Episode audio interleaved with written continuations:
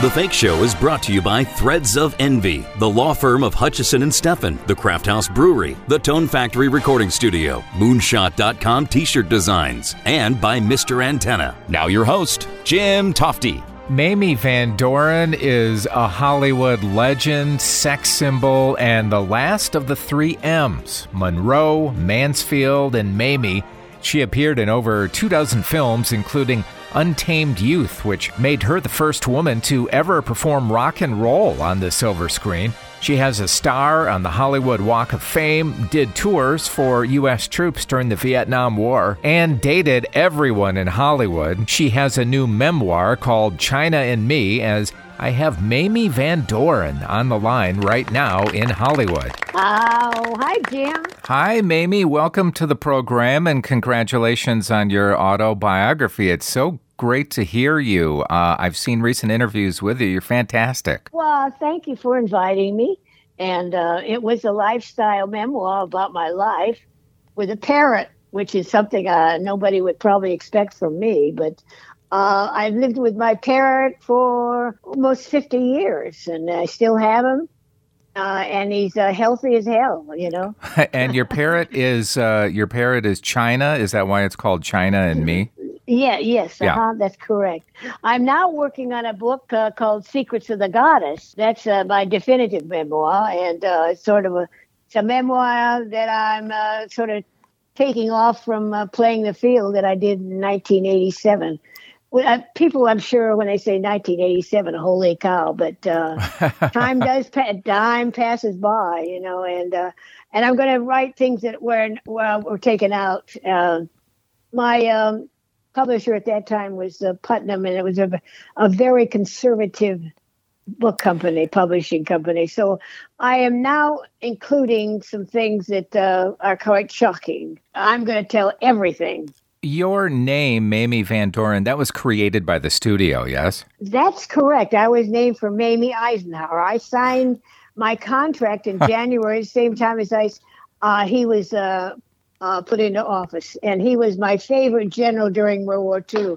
I grew up during World War II, you know, and uh, and so he was naturally my favorite general. And when he ran for president, I I voted for him, and then I was a conservative for uh, quite a while until uh, things turned around the other way. And I'm sure that if Ike was around, he'd be a Democrat now.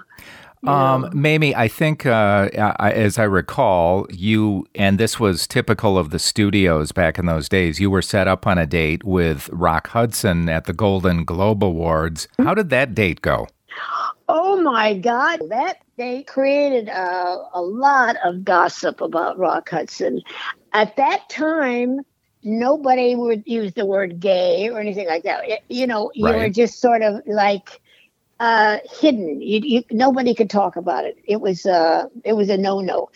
And I did not know at the time when I was under contract that, that Rock was gay. And uh, so they called me and I had just signed my contract, and they said that Golden Globe Awards is, is just coming up now. That's in January. So he said, uh, "We're going to have you have a date with Rock Hudson." And I said, "Oh my God," because he was he was popular. He was coming up as a big star then, you know. Sure, And uh, oh God, I was nervous. I was scared to hell. sure. And uh, he picked me up in uh, his convertible. and He had a hole in the canvas top. I remember that. It was raining, kind of.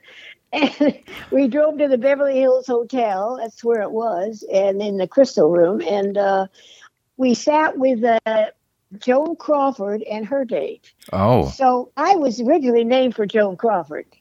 Uh, my name was Joan, right. and uh, they changed it to Mamie. But uh, I told her at that time that I was named for her, so she felt more comfortable with me that I was her friend.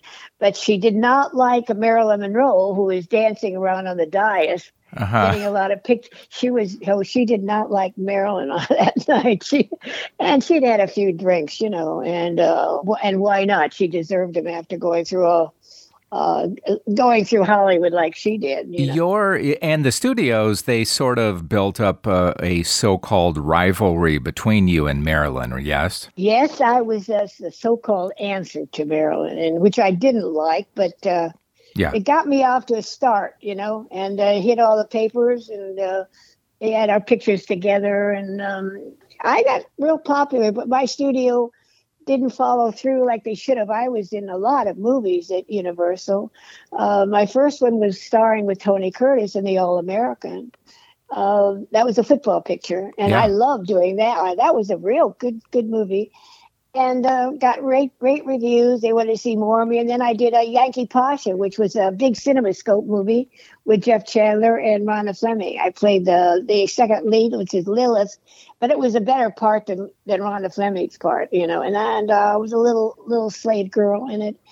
And it was a wonderful movie. And uh, then from there, I went to Francis Movies, and I did uh, Running Wild, which is a teenage movie, and I did rock and roll in that uh, called Running. It was in Running Wild. I did a song with um, not Bill but, Haley. Um, yeah, Bill Haley. Yeah. I saw you singing. You were really good, and I and I think that you're the first female star to sing rock and roll in a film, which is pretty incredible. And I thought, well, she probably had somebody doing the singing for her. But then I saw you on the seg on a segment of the Merv Griffin show, and you were really good. You deserve this kind of movement that's starting to build to get you into the Rock and Roll Hall of Fame. That's pretty great. Well, thank you. I, well, you know, um, I was the first female movie star to perform rock and roll yeah. on the big silver silver screen, and uh, uh, Eddie Cochran uh, wrote the song "Ooh La Baby" for me, and he's in the rock.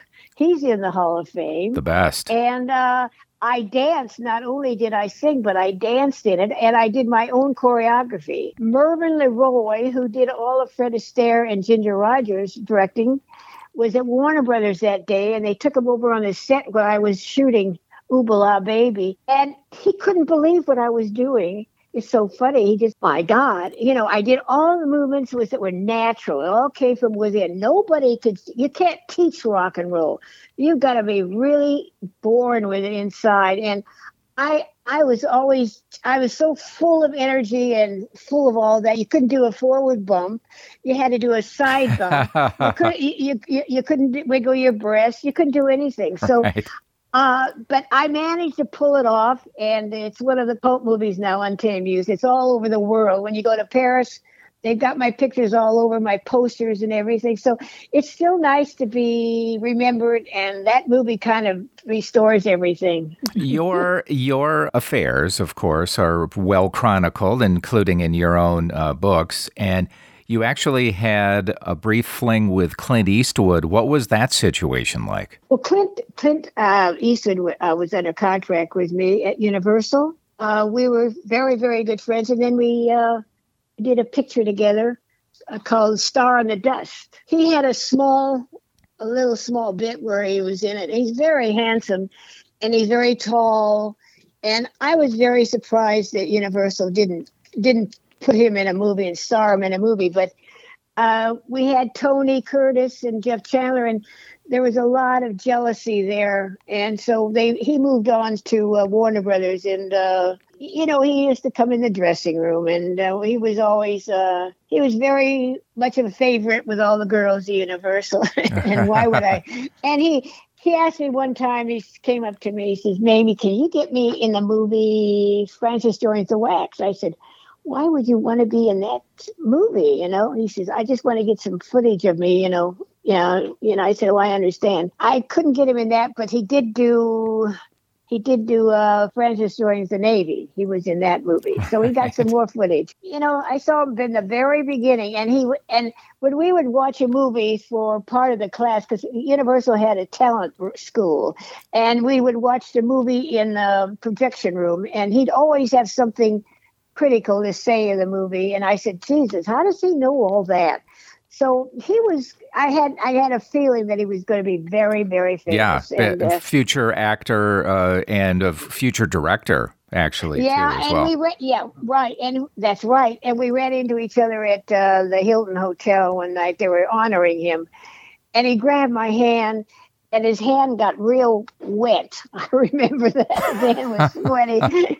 and uh, when he sat down, I sat down with him. I think I, I didn't sing on his lap, but somebody grabbed a picture of us. And we were looking at each other in, in our eyes, and it looked like, oh my God, they've they've done it together.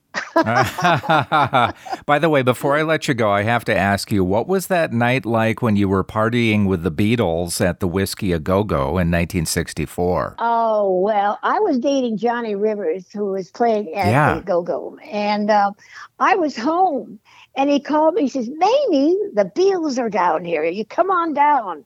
I says, "I'm getting ready to go to bed." He says, "No, come on down. It's really worth it." So I got dressed.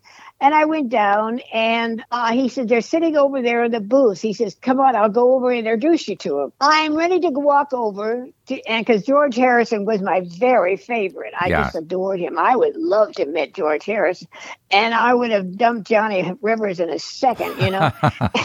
so um, we're walking over, and Johnny's in back of me, uh, and uh, a photographer gets in the middle, and he wants to grab a picture of me with Harrison. Um, And so uh, Harrison saw this. He gets up and he throws a glass of a drink at the photographer. The, it, it also lands on me instead. And I had my new dress on and it went all over. And uh, uh, that was the end of that. I got, I was pissed. I was really upset about it. And uh, Back to Johnny Rivers. back to Johnny Rivers. Well, I, I wish we had more time. Uh, you're lovely. Uh, the legendary Mamie Van Doren's biography, China and Me, is out there on Amazon.com and wherever books are sold. Such a pleasure talking to you. Thanks so much for your time and good luck with everything. Thank you so much, Jim. Bye. Mamie had other very famous relationships, including those with Steve McQueen, Burt Reynolds, Joe Namath, and so many more. It's all in the book. That finishes this episode of the Fake Show podcast. Thanks for listening. I'm Jim Tofte. I'll see you next time. Listen to The Fake Show anywhere on SoundCloud, Stitcher, iTunes, and thefakeshow.com.